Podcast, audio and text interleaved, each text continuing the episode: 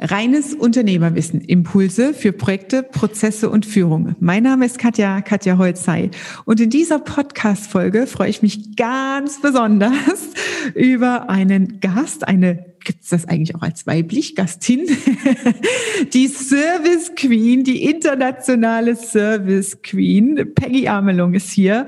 Wir sprechen über Customer Journey und die Bedeutung, die immer mehr zunimmt in dieser digitalen Zeit. Was das für dich als Unternehmer bedeutet. Also bleib dran und verschaff dir Freiheit durch reines Unternehmerwissen.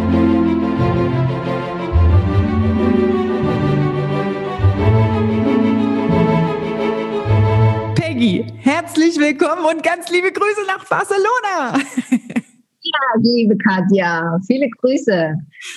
Ich freue mich total, dich wiederzusehen. Wir kennen uns ja schon, ich weiß nicht, wann haben wir das letzte Mal live gesehen? Vor zwei Jahren, glaube ich. Das ist schon ziemlich lange her. Ja, ja ich freue mich, dich wiederzusehen hier auf dem Screen.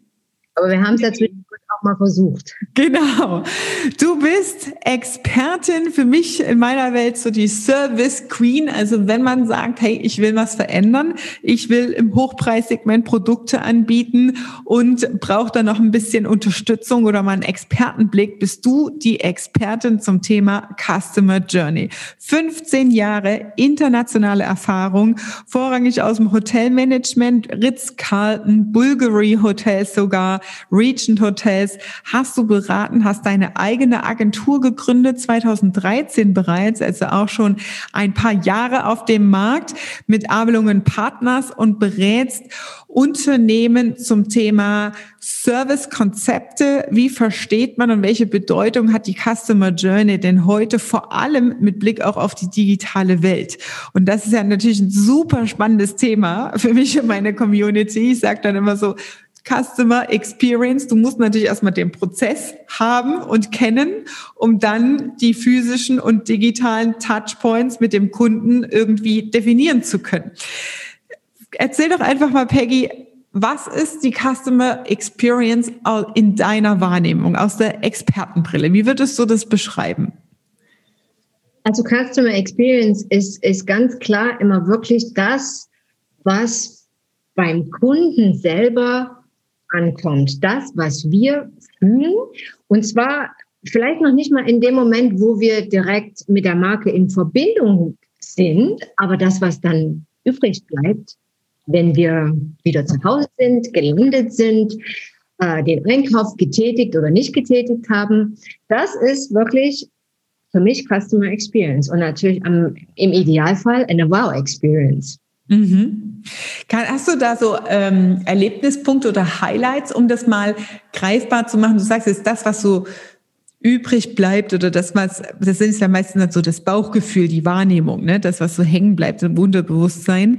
Ähm, hast du da mal äh, Erlebnisse, wo du sagst, boah, da habe ich mal richtig geil was Übertroffenes erlebt, damit hätte ich nie gedacht. Was sind das solche Punkte? Also erstmal muss ich äh, sagen, dass äh, normalerweise wird ja immer diese Wow-Experience mit äh, der puren äh, äh, Luxury in Verbindung gebracht. Mhm. Natürlich auch die Branche, wo man das äh, eigentlich kann man schon fast sagen injiziert, injiziert, injiziert, injiziert hat. Ja, genau. Also man wirklich gerade bei solchen Firmen, Premium-Firmen wie Bulgari oder auch Ritz-Carlton, da, da gibt es gar keinen äh, Raum zwischen äh, Exzellenz und, und, und irgendwas darunter. Es ist einfach immer nur Kopf. Und äh, so arbeitet man, so denkt man, so schaut man auch ähm, äh, jedes Setting zum Beispiel an. Wenn ich jetzt zum Beispiel irgendwo hinkomme, ich habe dann immer dieses, ich sehe sofort diese Missstände aufploppen oder beziehungsweise, ich will ja noch gar nicht mal sagen Missstände, aber die Dinge, die halt eben fehlen, die halt eben ähm, nicht äh, im Detail betrachtet wurden, ja, also zum Beispiel. Und wenn das dann passiert in einem nicht Luxury Environment, dann bin ich natürlich oft auch wirklich baff und äh, hin und weg. Und das war zum Beispiel letzten Sommer, äh, wie du dich erinnern kannst, es war ja alles ein bisschen schräg mit der Reiserei und ähm, wir hatten uns dann doch entschieden, nach Italien doch zu fahren. Und äh, ich muss sagen, wir sind quer durch Italien gefahren, haben dann in Sanremo äh, angehalten, haben dort ein Hotel gesucht. Alle waren ausgebucht und sind dann so in die ligurischen Alpen hochgefahren und waren dann in einem Familienbetrieb ge gelandet. Und die haben wirklich alles richtig gemacht. Und das ist im Prinzip so ein Wow-Effekt, mhm. weil auch jetzt, wenn du sagst Customer Journey, was, äh, wie stellt sich das dar? Das ist wirklich Customer Journey von A bis Z für den Kunden. Mhm. Angefangen von der Reservierung über der Welcome, äh, über das Zimmer. Es war alles ist simple. Es war alles wirklich nicht Luxury. Also wir hatten nicht die Frette Linnen und wir hatten auch nicht den Champagner in der Minibar und die Erdbeeren auf dem Zimmer. Aber es war alles perfekt. Und auch das Dinner, die haben sich auch auf unsere Bedürfnisse eingestellt. Wir waren äh, mit Kindern und auch auf die Corona-Situation. Und als sie uns dann beim Abschied ihren absoluten empfehlenswertesten Wein einfach so mitgegeben hatten als Geschenk, da habe ich mir gedacht, also jetzt bist du jetzt hier im falschen Film, weil ähm, ja, das macht man ja normalerweise nur, wenn man sich jetzt beschwert hat und man will. Nee, aber das war wirklich sensationell. Ja, mhm. Beispiel. Was sind das denn für Berührungspunkte oder diese Wow-Momente? Also einfach, ähm, dass halt keine Rückfragen im Prozess stattfinden aus Kundensicht, dass es einfach durchläuft ohne Irritation. Ähm, oder gibt es da noch andere Punkte, die du da wahrnimmst? Gerade wenn du jetzt auch sagst, du kommst irgendwo hin und siehst, dass irgendwo was fehlt. Was sind das denn für Sachen, die du da wahrnimmst? Also das sind zum Beispiel, äh, äh wenn man jetzt mal ein, ein, Beispiel äh, fällt mir jetzt gerade mal ein, wo ich eine VIP-Experience analysiert hatte. Ja? Und da war halt, der war ein Event, so und es war VIP-Tickets und der VIP-Stand war mit dem Informationsstand logistisch zusammen. Mhm gestellt. Also ich als VIP-Gast musste mich im Prinzip anstellen, äh, weil natürlich Information und VIP-Stand nicht zusammen äh, mhm. werden können. So und anstellen als VIP geht auch gar nicht, zum mhm. Beispiel. Deswegen nehme ich ja den VIP-Status. Ja. ja. Und dann noch um, um noch was, äh, das war wahrscheinlich so ein Aspekt, der wirklich eben nicht auf beachtet wurde. Aber der, der Stand war direkt um die Ecke von. Wo alle stehen. Hm. Ach, von der Toilette auch noch. Hm. Das war halt so ein, äh, verstehst du, das ist halt hm. eben solche Feinheiten, das, das geht nicht. Hm. Weil kommen wieder allfaktorische äh, äh, Sachen mit ins Spiel, weil auch von einer ganzheitlichen Experience aus, also auch ähm, Location, Düfte, Sauberkeit, ähm, jetzt auch wenn Geschmack, äh, Hören, Geräusche und so weiter, das ist alles Teil der Experience, ja. Mhm. Das war, war, zum Beispiel ein No-Go.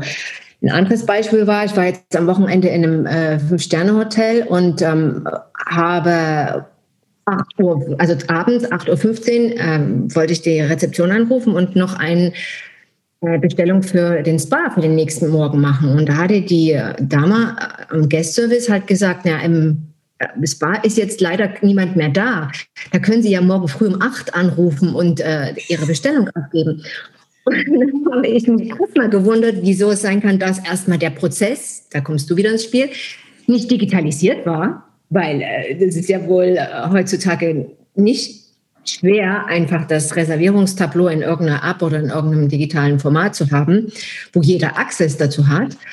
Naja, und auf der anderen Seite, wenn du Sonntag früh um acht deinen Wecker stellen sollst, um dir deine eigene Spa-Reservierung zu machen, hm, das ist halt dann nicht fünf Sterne, beziehungsweise das ist dann nicht Luxury. Und diesen Trick oder diese kleinen Feinheiten, die kann sich aber auch ein Drei-Sterne-Hotel abschauen und die kann sich auch ein Autodealer abschauen und die kann sich auch ein Handwerksbetrieb abschauen. Und das ist Customer Experience. Ja. In dem Fall. Das ist richtig.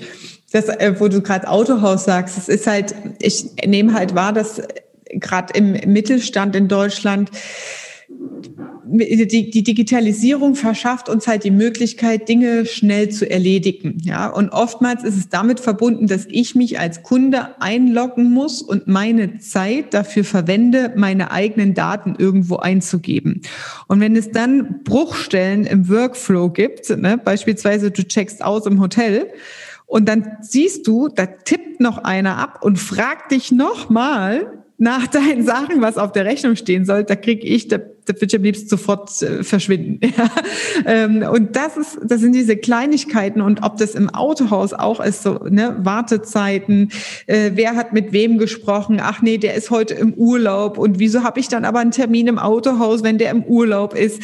Wir haben so viel, wir haben die 24 Stunden und so viel rundrum immer zu organisieren, um sowas darstellen zu können, ja, ähm, also ne, ein Servicetermin oder irgendeinen Umbau im Auto, ähm, wo du dann deine Termine verschiebst, dir freischaufelst, extra hinfährst als Kunde und dann wirst du so begrüßt und wirst eigentlich als Kunde nur mit Problemen konfrontiert. Im schlimmsten Fall wirst du nochmal in die Kaffeeecke geschickt für 15 Minuten, verbrätst wieder Zeit, bis die irgendwas geregelt haben.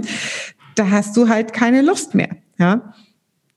Ja, und äh, das Thema Digitalisierung und Customer Experience, das ist halt wirklich, das bringt es auch wirklich jetzt äh, zum Überkochen, diese. Digitalisierung, mhm. weil natürlich das eine Herausforderung ist. Ich habe jetzt meine, meine Brand Personality, also mein Mar meine Markenbotschaft, mein Purpose und hab, mach da meine Hausaufgaben und äh, kreiere meine Values und, und, und äh, Vision. Und das muss jetzt aber wirklich auch umgesetzt werden, aber nicht nur analog. Mhm Herausforderung gibt, sondern eben auch digital und dann noch in der Verschmelzung, ja, wie du sagst, dass halt diese Prozesse wirklich ineinander übergehen müssen und auch dieselbe Sprache überall gesprochen werden muss. Mhm. Das zum einen. Und ähm, ja, äh, zum anderen äh, ist es natürlich auch der Mitarbeiter, der muss natürlich auch so abgeholt werden da. Das, ja. das ist das ist das andere Thema. Und ähm, dann auch der Kunde, äh, wenn wir jetzt sagen, wir wollen unsere Produkte kundengerecht äh, designen und entwickeln, jetzt gerade auch zum Beispiel Corona hat ja so viele Herausforderungen und äh, neue, neue Sachen, neue innovative Konzepte zutage gebracht oder ist noch, wir, wir leben in Zeiten des Wandels, das sagst du ja auch und das wissen wir auch. Und im Prinzip dieses Kundenfeedback auch abzuschöpfen. Mhm. Und da mutig zu sein und zu sagen, wir geben jetzt hier mal ab und wir fragen mal unseren Kunden, ja, an, an, an den Stellen in der Customer Journey. Und wo haben wir denn da Feedback? Überall oder nur dort, wo es uns gefällt? Oder auch dort, wo wir wirklich auch mal kritische Stimmen kriegen und uns verbessern können für mhm. den. Ja. Das, das sind halt ähm, das alles das Thema Customer Experience, ja. ja. Welche Bedeutung misst du denn dem Thema bei? Also es ist ja zunehmend wichtig. Ne? Ähm, und wie unterstützt du Unternehmen, ähm, sich damit auseinanderzusetzen? Welche Möglichkeiten gibt es da? Also ich messe der Customer Experience natürlich äh, eine, eine gleichgestellt hohe Bedeutung, äh, weil natürlich davon auch die Profit äh, Profitabilität äh, eines Unternehmens äh, abhängt. Hm. Das ist vielleicht äh, in der Hospitality noch wirklich als zentralere Message als vielleicht das Autohaus. Ja, weil natürlich, obwohl da auch der Kunde, wenn er nicht kauft, wenn er wie, wie jetzt eben anstatt Mercedes Tesla kauft, dann werden die das auch schon äh, jetzt merken, beziehungsweise VW, die sagen, wir müssen uns jetzt wirklich auch äh, innovativ weiterentwickeln, sonst äh, laufen uns andere Marken den Rang ab. Mhm. Den Markt. Ja. Und äh, also von daher ist es eine, eines der höchsten Prioritäten. Ja. Weil Produkte werden immer gleichartiger äh, und äh, Customer Experience ist ein starkes Differenzierungsmerkmal. Ja. Wir sehen das ja eigentlich auch am äh, Vergleich DHL, DPT, das waren so in Deutschland, okay, ähm, wie heißen die Braun UPS, ne? die großen Lieferdienste, die ähm, ja Logistikdienstleistungen äh, erbringen und Pakete verschicken. Das waren so die, sag ich mal, biggest in Germany. Und jetzt auf einmal gibt's Amazon Logistics. Ne? Und was ist der Unterschied? Ne? Was ist anders bei Amazon als bei DPD zu bestellen? Ne? Ähm, und da ist es tatsächlich, wie du sagst, die Produkte, das ist eigentlich eine Kernaussage für mich, ist mega. Was du gerade sagst, die Produkte werden immer ähnlicher. Ähm, die Transparenz nimmt zu beim Kunden, Dinge zu vergleichen, Service und Preise zu vergleichen. Und da ist Customer Experience ein wesentliches Unterscheidungsmerkmal ne, ähm, im Wettbewerb und im Markt.